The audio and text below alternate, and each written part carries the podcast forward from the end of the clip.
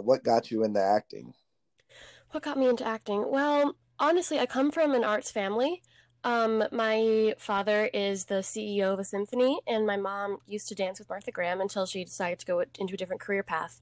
So it's always been in my life, and I've always been extremely fascinated by just music and acting and dance and all kinds of stuff like that. I only recently decided that it was that straight acting and theater acting and film acting is is my thing. Excuse me. Before that, I really wanted to be like a musical theater person. I wanted to be like a singer, actor, dancer kind of thing. Because I'd, grown up in the symphony. I literally grew up in Carnegie Hall. That was my playground as a kid. Yeah, really? That's like my dad worked for the New York Pops for the longest time, and he brought me there all the time, and that's where I basically lived. I met so many incredible people when I can't even remember. So, It was a really, really cool childhood. And I'd always wanted to sing. I always loved performing on stage. I had my first, play in kindergarten where I played a unicorn, by choice, of course. And by my request. And basically, I just grew up not thinking there was anything else I would ever do. My parents never forced me to do anything. I just grew up thinking this is what I'm going to do because there's nothing else I've ever wanted to do. Yeah. And it's funny you say that. Because that's me too. Really? Like, even when I was a kid worshiping Barney, I was like, hey, Mom, I want to play with the other kids. I want to play with Barney on TV. Exactly. Like, I can't remember a time where I didn't want to entertain people. You know what I mean? Yeah. Totally understand that. Yeah. So what inspires you as an actor? Let's see. What inspires me as an actor? I have to say just people in general. The people, like, what inspires me to be an actor at the moment is regular people who like think, oh, my life is so boring, so dull, but there's just so much in that, and that's what inspires me. I think is just the little things, like, I love people watching, so like sometimes I'll sit outside on my college campus and I'll watch people go from class to class. And, like, they're probably living, like, what they think is the most dull life. I'm just going to go, to my room and eat my lunch and go on to my economics class. But, like, there's so much more in their head. There's so much more happening. So that's what inspires me. Nice. It's funny because me and my acting class, we used to do this thing called drive-by acting, we called it. And, like, say, for instance, we would, like, people watch, but we would actually come up to them and try to convince them that we were friends in high school. Oh, my God. That's so cool. Yeah, we would be like, oh, hey, Brad, remember me? Oh, my God. That's amazing. Yeah. I need to try that. Sounds like a lot of fun. Yeah. Yeah, and sometimes they would actually believe us. They would be like, oh, I haven't seen you in I don't know how long, Yeah. That's so cool. What a great exercise. Yeah. So I know you said you wanted to do this, like, all your life as well, but could you pinpoint, like, when you actually knew it was possible to do all your life? Where were you in that moment? Yeah, I think that the moment I realized I literally could do this was, let's see. Honestly, I think the moment was fairly recently. It was, I took a gap year after high school, because I auditioned for like 20 musical theater schools, got into zero of them, absolutely none. And I went to the Eugene O'Neill Theater Center, and I was the youngest person to go there at the time. No one younger had gone there and completed the program before me. And I think the moment I got in, that's when I was like, oh, so I not only have the talent, but people want to see what I have. So I theoretically can do this. And that was what was like, that was the moment where it clicked. Like, okay, I can do this professionally, not just within high school. I can do this outside of here. Nice. What do you think about the audition process? For musical theater schools? For anything. Oh, for anything. Well, yeah, just the audition process as a whole. Oh, what a thing.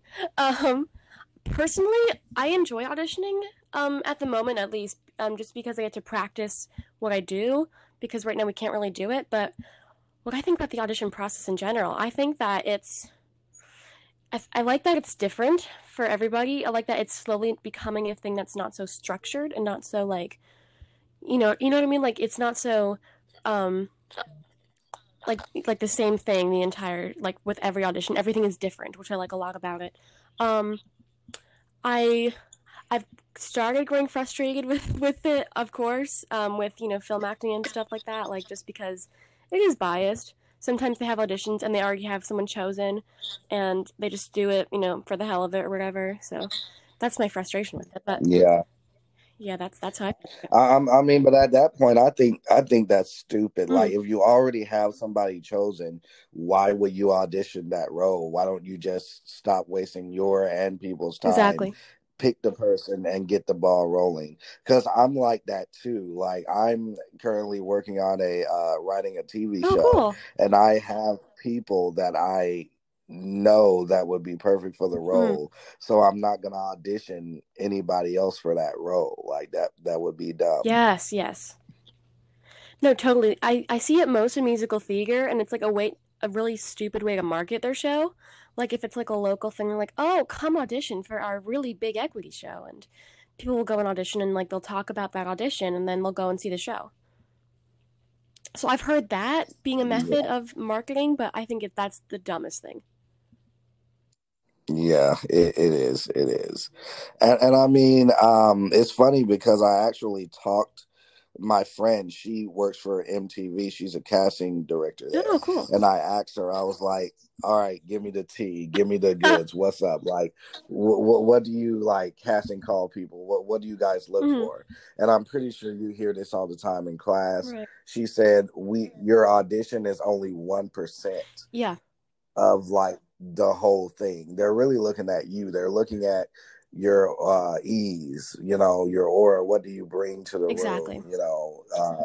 Like, my friend always told me, don't focus so much on winning the audition as much as winning the room.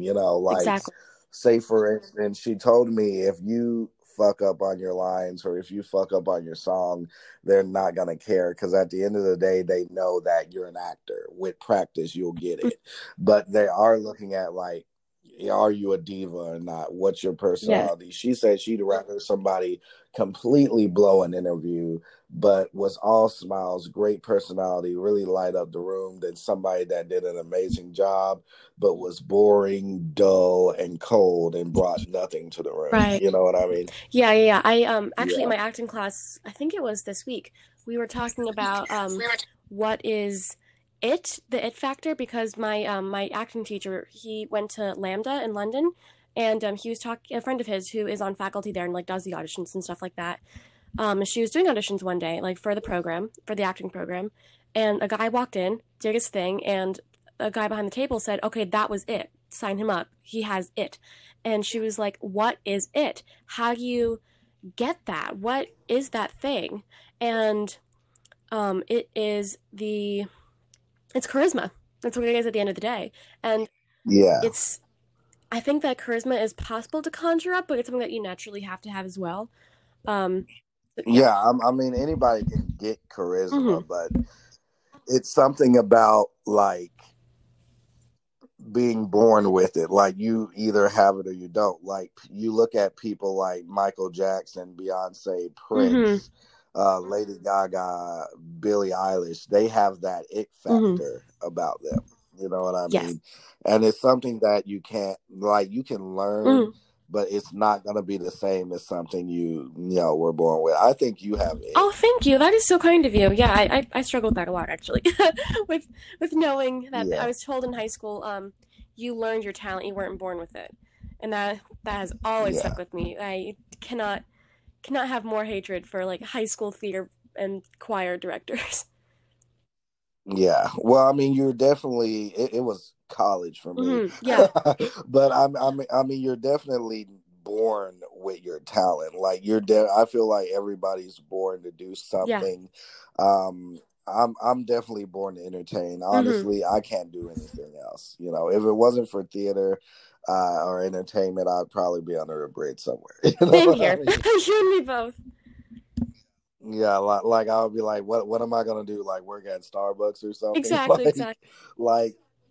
you know, like Ashley, your coffee's ready. But I'd like to say you'd have it, even though you don't necessarily need it, because you can. There's a lot of people that don't have it, but they're still successful. Really good. You know, like say for instance, I'm a huge fan of Sabrina Carpenter, but I don't think she has it. But I think Liza Koshy has it. You know what I mean? Yes. Yeah. It's just something about it, man. So what does your school like? What's something that you've learned from your school that you would take with you like forever? I think what I've learned, the biggest thing I've taken away from my school is just the ability to not only take big risks, but to go forward with them, even if you think that it's going to fail. Another, like, you know, a technique thing I learned, I guess. I've learned how to find my objective instantly, and I've learned how to conjure up a place of vulnerability so easily if I can't already harness it, just because of the way our training works. So I've taken away a lot of very, like, how to do things quickly and how to find things quickly and not make it such a big thing. But yeah, there's definitely the taking huge risks. And also another massive thing I guess I've taken, I keep listing things off, I apologize, is that you can't, your acting teachers aren't God. They're not perfect. And not everything they say is the absolute 100% truth, because there are so many different types of acting methods and there are so many different teachers you're going to meet. And I think I've learned at my school is to take everything everyone has ever said to me with a grain of salt and pick and choose. And that's what makes me a unique actor. Yeah, because I mean, at the end of the day, like you said, there are many acting teachers. You just have to find out what they like, or if you're auditioning for somebody, find out what they like, what they're looking for, and try to match it. I teach theater, you know, on the side, because ain't nobody going to school for that. No. You know, it's a lot of work. But yeah, I teach theater, and one thing one of my students told me was she tries to find herself in whatever character she's playing, or like she tries to find something that you know, the character has in common with her, whether it's like a snack or something. And sometimes she'll give the character something that she has in common with her, and it definitely helps the audition process. But like, I've had teachers that are like really, really like stick to the script, and I've also had theater teachers that are just like, okay, throw the script away, I want to see what you do. Like, what's your translation? You know, so you're very right on that one. It depends, you know. Do you guys play any theater games? We do play theater games, actually. That was another thing I've learned from my school too, is that like theater games have a purpose. They're not just time fillers like they were in high school. Last year in my freshman acting class, we played Zip Zap Zap a lot. And the reason he told us, the reason that we play that is to develop a sense of competition and a sense of urgency. So that's why we do that. And that is what helped me so much. And now that game helps me in my acting training. So I'm always down for a good game of Zip Zap Zap, or like, you know, whatever other like competitive theater games there are. All right, you ready to play? No. Yeah. But some of my favorite theater games. Have you ever done the like, my theater teacher was big on like the game of life. He felt like life was a game, and the people that, like, everybody's playing a game, you know, just like us right now, you know, like, I have a podcast, you want to be on it, so let's play it, you know.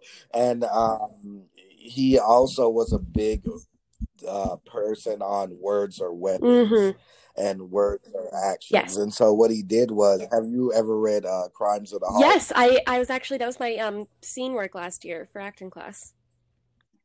Man, when I am that character, I forget her name, the youngest one, the one that moved back home. Oh, is that Meg? Yes. Yeah, Meg. I was like, Meg is so me, man. Like, I resonate with this character, and I know that's not a good thing. No, but you know, it's totally understandable. I played Babe in my scene, and At first, when I read it, I was like, oh my gosh, I could not be more different from her. But then when I read it further, I found so much truth in that, and so much so much more of the deeper side of me that I hadn't realized yet, and that just made the role so much better for me.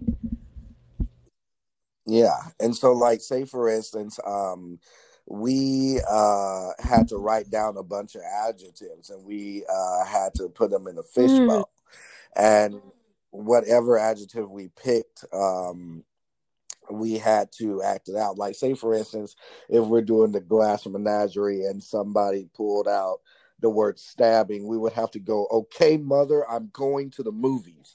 Or if we had to act out a scene, fluttery, we would go, oh, remember that night in Biloxi? It was such a magical evening, whatever word we had to act. Yes, that, we have.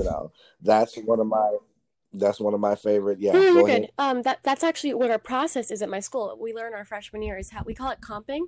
But we have actions, we have a line, and we have an immediate objective, what I need right in this second. We put an action to that, or an archetypal gesture. So for example, we have polling.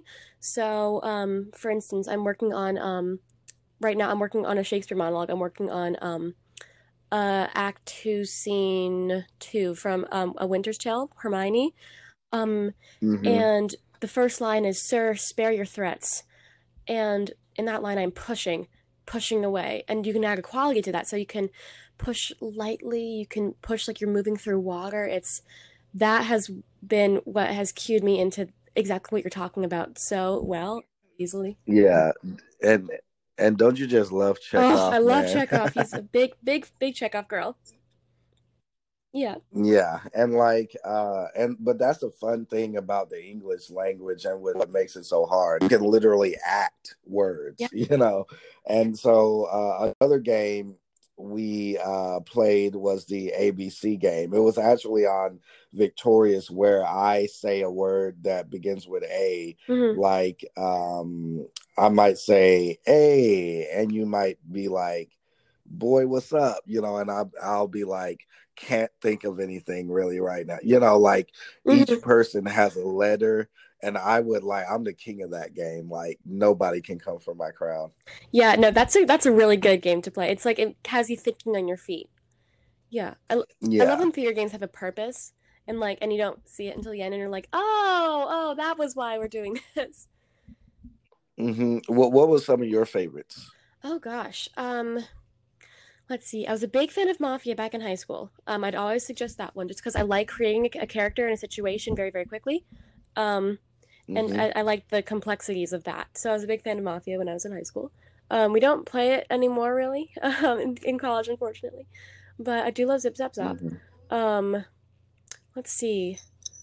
Not sure if I can think of any others. I haven't played any theater games in forever. Oh, my goodness. Yeah, I'm throwback right now. Did you guys play I think it was Freeze or something. It was a game say for instance, two people would be doing something, and you it would be a scene, and somebody would be freeze, and whatever position they would freeze in, they would have to create a whole new scene. Yes, we did play back in high school. That was one of our improv games that we play for our improv class. Yeah. And did you ever play two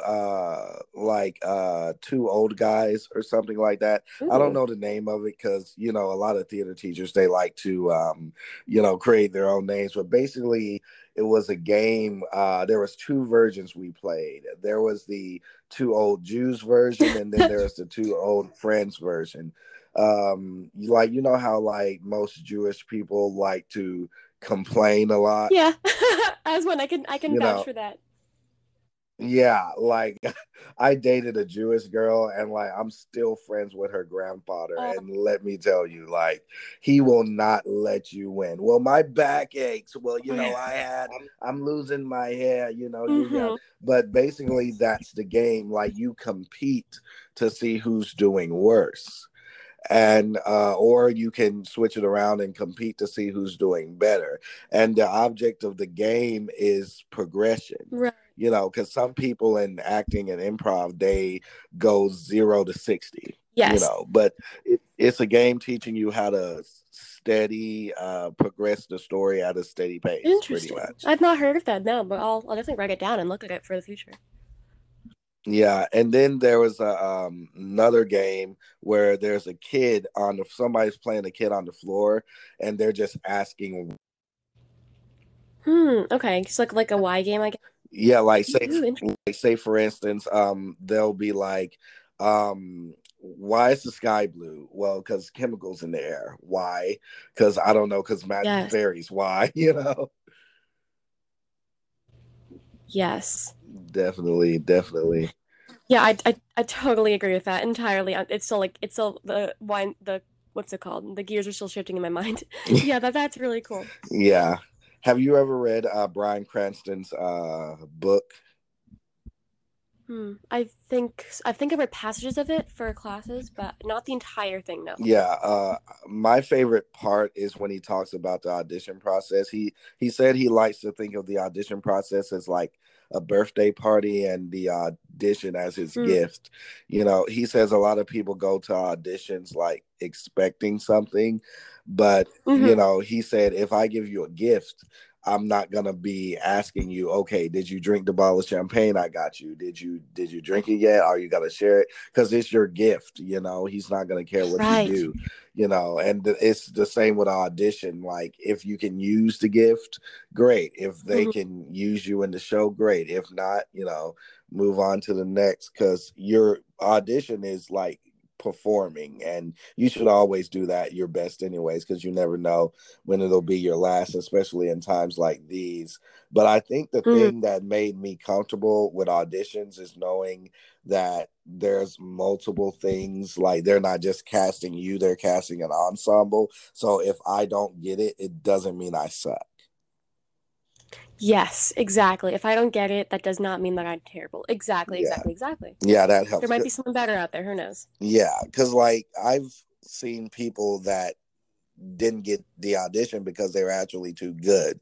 You know, I it could be like, because my friend, he's a director, he was telling me that a lady came up to him and she was like, "Hey, why didn't I get the role?" And I was like, "Oh my God, that is so awkward."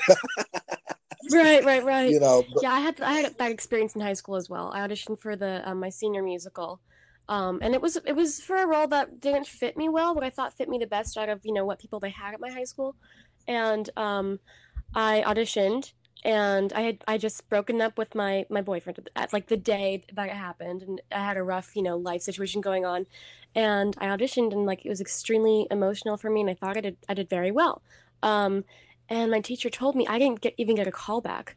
My teacher told me that, you know, oh, you're too good for the ensemble, but this role is just not for you, which didn't make sense to me at the time, doesn't make sense now, but I totally understand where he's coming from with that. And I gave it to someone who I personally didn't think was right for it either, but it's neither here nor there. It's 3 years ago. It's in the past. Because I mean, like, I totally understand. Because I mean, like, say for instance, they're not, like I said, they're not just casting you, they're just casting an ensemble. Maybe, you know, you were too tall, too short, you know, too ethnic, not ethnic enough. You know, there's a billion reasons why you cannot get an audition. Most of the time, it's not because you suck, though, you know. That's true, yes. Yeah, and that's important. So what kind of music do you listen to? Who are your top 3 artists of all time? Ooh, that is very hard. I was an opera kid. I grew up, you know, kind of wanting to be a little bit of an opera singer. So I love me some opera music. That's definitely one of my favorites. I love classical music. I'm a classical music kid as well. You know, I grew up in classical music. But I love B. Miller right now. I'm a huge B. Miller girl. I love listening to her. Let's see, what do I listen to? Right now I'm listening to a lot of throwback stuff because I'm trying to keep my mood up and keep me, like, you know, in a place of joy, because joy is really difficult right now, especially with these times. But gosh, I don't know. I do love B. Miller though. I'm a big fan of hers. B. Miller, yeah. Have you heard her new single that's out? Yes. I think I listened to it like once because I was just ridiculously busy. Yeah, I was dancing to it the other day. It's a mm-hmm. Yeah. So, oh, yeah. Who are your top three, or was that two? I'd say any classical music and B. Miller, and then let's see. I can't even think of the third one. Gosh, I do not know. I can check real quick to see what I listen to the most, but I really just while you're checking on that, do you know a guy named Andrea Bocelli? I think I'm saying his name right. Yes. Yes. Actually, have you heard his song he did with Ariana Grande? No, I have not. Oh my God, it's like a Disney song. Like it's like really? A match made in heaven, you know, because I've been a huge fan, and I'm a huge fan of Ariana Grande. And when I found out that those worlds were colliding, I just lost my shit. Oh my God, I can imagine. Yeah.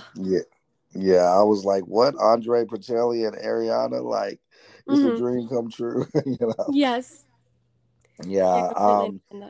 He also did one with Dua Lipa. You should definitely look up those songs. Definitely will. Yeah, you have homework now.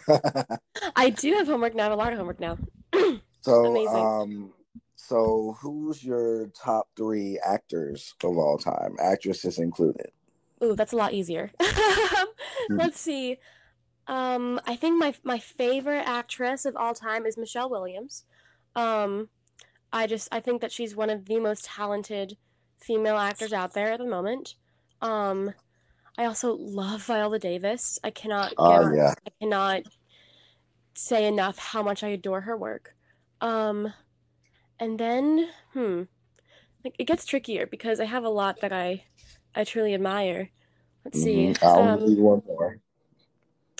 Oh, it's hard. I know I'm going to say all women here because I'm a female actress. That's who I like look up to for work. I don't know. Ain't nothing wrong with that. Ain't nothing wrong with a little girl power. I know.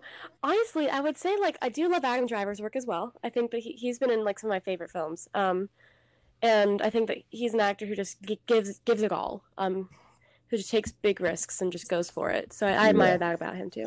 Yeah. What are your top three movies of all time? Top three movies. Well, my favorite movie is Patterson. It's this movie about a bus driver in New Jersey, and I think it's absolutely incredible. That movie is one of the reasons why I'm in film acting. It's because that movie is just so deeply human, but there's so much there. Let's see, another one is definitely Manchester by the Sea. My mom and I watched that movie. It's such a heartbreaking movie, and the acting is phenomenal. But let's see, I don't know. I'm also a big Harry Potter girl. I'll watch any fantasy, sci-fi, any fun stuff. Oh shoot! What house are you? Oh, I'm a Hufflepuff all the way through. I'm also a huge Star Wars girl. I'm a Ravenclaw with the heart of a Gryffindor. Gotcha. Yeah, I would be put into artsy people of the Hogwarts. Right, same here. I'd definitely be in that group of singing people with the frogs. yeah. Like the Hufflepuff and the Ravenclaw, we're more on the artsy side, you know? Yes, exactly. And it's funny because my friend's a Hufflepuff, and he talks mad trash. He was like, "When was the last time Ravenclaws won the Quidditch Cup?" That's what I thought. You know? Wow. Okay. Yeah, so we have a little. Yeah, I love Harry Potter. What was your favorite one? Mine was, since Luke Good was my favorite character, I would have to say it was the was it Order of the Phoenix? Yeah, I think it was. I think so. Yeah. Yeah, I love her as well. I have to say that my favorite is Hermione's. It's got these little leaves on it that, like, and I got it when I was a kid. At like Harry Potter World or something in New York, and so sorry about my door. It's cool. Sorry. No, you're good. I'd have to say Hermione's. Yeah, I love the little leaves on her wand. It just feels so, like, how do I say it? Like nature is a big thing. I feel like she's very in tune with herself, and she's very grounded. So I like that wand a lot. I think it's just beautiful. Nice.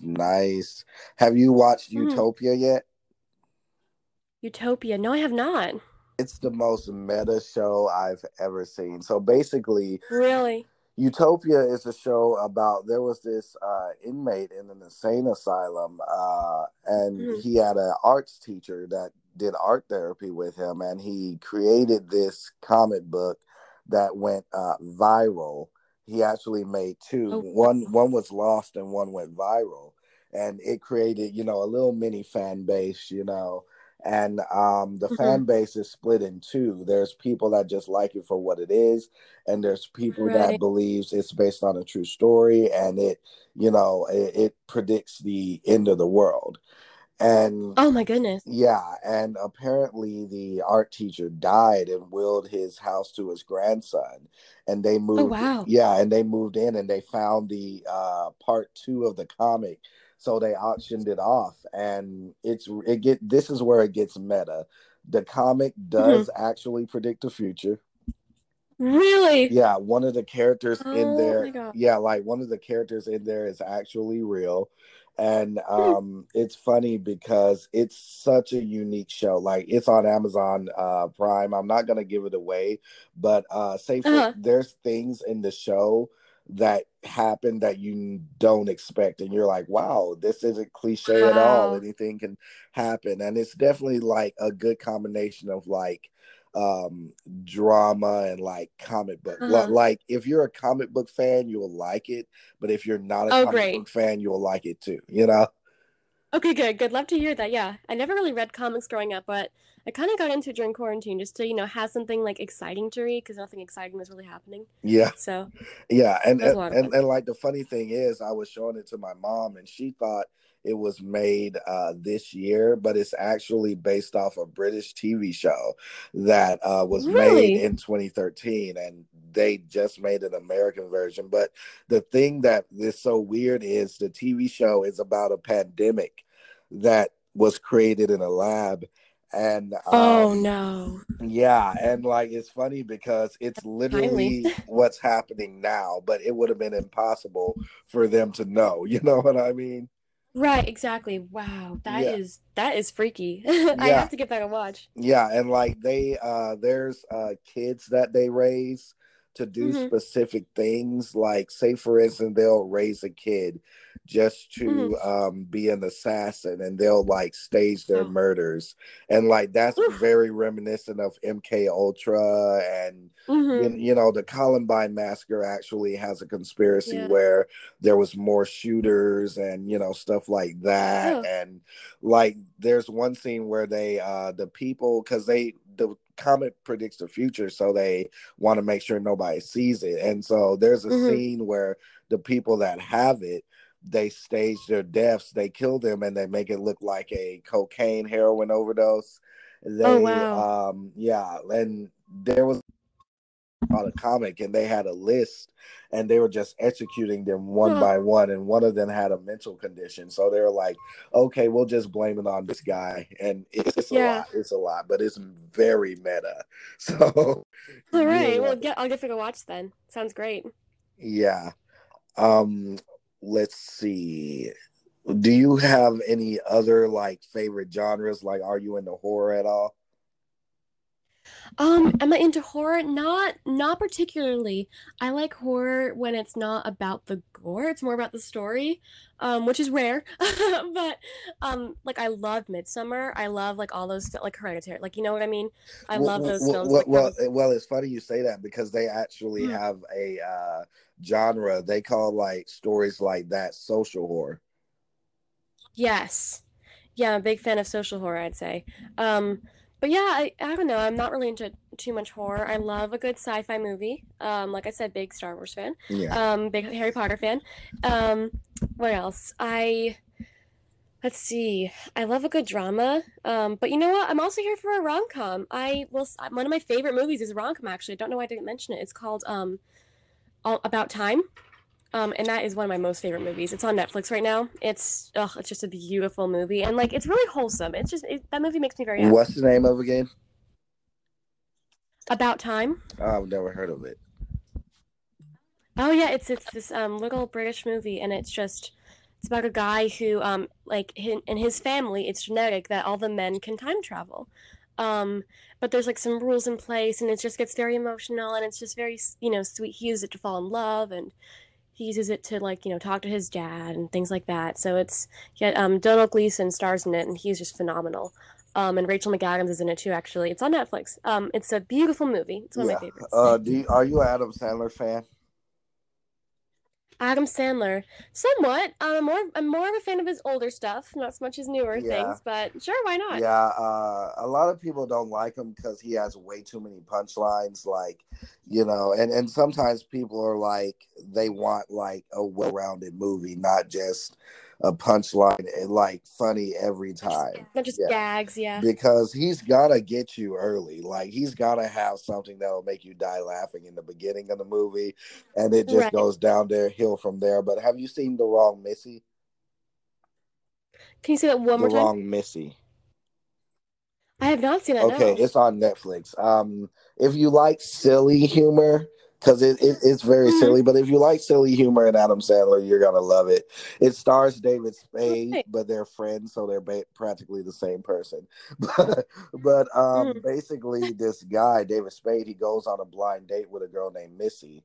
And, you know, she's horrible. So he's like, okay, never again. And he's on his way to a business retreat because his boss is retiring. And he's about to announce he's in line for his position. And in the airport, he meets another girl named Missy. And when I tell you they are the perfect match, like, their bags get mixed up because they have the same bag. Wow. Like, they're, that, like, he pulls out a book, and she was like, so not only did you take my bag, you stole my book. They're reading the same book. They both don't drink. Like, everything's perfect. And he gets her number, and he invites her. And when he gets on the plane, it's the Missy from the blind date, because they were both named Missy, so he invited the wrong Missy. And it's hilarious, man. Really is, yeah. And then... That's very interesting. Yeah. And are you a Will Ferrell fan? Will Ferrell. Oh, of course I am. Have you seen Eurovision? I have not yet, but it's on my list. I can't wait to watch it. Oh my God. Bump it up to the first. Let me tell.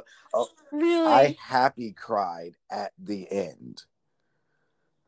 Oh my God. Okay, yeah, I'll definitely watch it. Yeah, like, it is, when I tell you it's good, like, I'm going to go on a limb here and say it's better than Elf and Anchorman. I said what I said. Really? I said what I said. Oh, golly. I have to watch that. Because, like, it has everything. Like, yeah, it's funny. And he plays the man-child again. But he actually has somebody to call him out on his shit, though. Like, his dad is, like, there's one scene where his dad is, like, I'm at a crossroads. I'm either going to have to sell the house or the boat. And he's like, dang, you really love that boat. And he was like, no, I'm selling the house. And he's like, well, where am I going to stay? And he's like, you're a middle-aged man, you know, figure it out, you know? Whoa. Okay, good. I like that a lot. I'm definitely going to put that to the top of my list. I usually try to watch a movie, like, at least 2 a weekend, because that's, you know, what I want to do. And I don't have the opportunity to do it really right now. But, yeah, I'll definitely give that a watch. Yeah, and Rachel McAdams is in it, and like to let you know just how epic the movie is. Demi Lovato is a blonde in it, and she gets blown up. Oh wow! Boom! Like you know it's epic then. Oh my God, that's so cool. Yeah. So, who's your favorite director? My favorite director. Mm-hmm. That's really hard. Honestly, I do love Rian Johnson's work. I think some of his recent stuff has been absolutely incredible. I'm a big Rian Johnson fan. I don't know. I don't look at too many directors, but I know I should. As a film actor, I should know more directors. If you could, go ahead. No, yeah, I think an unpopular opinion I've heard. I appreciate Quentin Tarantino's work. It's not my favorite. I think it's a lot. Yeah, it is. It is. But I respect the fact that it's his world. Yes. You know, like, if you're looking at a Quentin Tarantino film, don't do a history report on it, because he will switch things around. But if you could work with any director, who would it be? Would it be Quentin? Oh, Probably not. I don't think that we would vibe the most, or different acting styles, or different, you know, styles of just.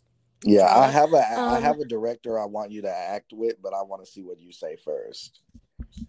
Ooh, no, yeah, I love Ryan. Honestly, any female director. I've only seen good female work as of right now. None are coming to my head, which feels so sacrilegious. But any female director working in Hollywood right now, I think they're all phenomenal. Yeah. Yeah. Who are you going to say? I'm very curious. I would like to see you and Ryan Murphy do something. Yes, I get that a lot. Yeah, I just feel like with your style of acting, you would I feel like you guys would get each other. You know what I mean? I feel like we would too. Yeah, definitely. So, what is your top 3 musical theater shows of all time? Ooh, my top 3 musicals. That is very hard. You're giving me a very hard question. It changes constantly, but it's always been Phantom of the Opera, #1. That will always be my dream show. Ooh. But at the moment, it's a good one. But I love the show Company. That's my favorite show right now, I think.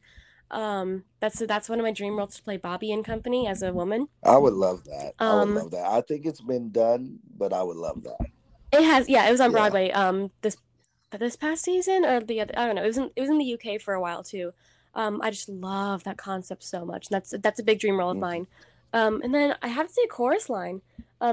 That's one of the shows that really got me going, and that got me motivated to go into this business. Yeah, and see, that's what I love about you. Like, you're so unique. Like, nobody has ever. Normally, people say the same answers for the most part. Yeah, really? But nobody has said all 3 of those, you know. And really, yeah. And do you like Les Mis? Do I like Les Mis? I love Les Mis. That was one of my favorite shows when I was a teenager. Okay, so me and my friends have this like inside joke. We're like, if you love Les Mis and Phantom of the Opera, then you're not just a theater kid; you're a theater connoisseur at that point. Yeah. Like, let me guess. Do you have a love for classical theater? Oh, for sure. Yeah, you're a theater connoisseur. Yeah. I'm a big fan of like you know, in my future, I'd like to go into like classic stage plays, and like I would love to be a Shakespeare actor. I'd love to work at the Globe. Oh yeah. At least one time in my life. Have you heard of this show called She Loves Me? I love She Loves Me. Yes, it's one of I'm a big fan of that show. I'm a soprano. Yeah, that's why. So right. A lot of stuff. Yeah, that's my favorite piece of classical theater ever. Like, I love that show. Yeah, it's a good one. Who are some of your musical theater dream roles? I could definitely see you in Waitress, or as one of the Schuyler sisters, or as like Mrs. Lovett or something. But what are some of your musical theater dream roles?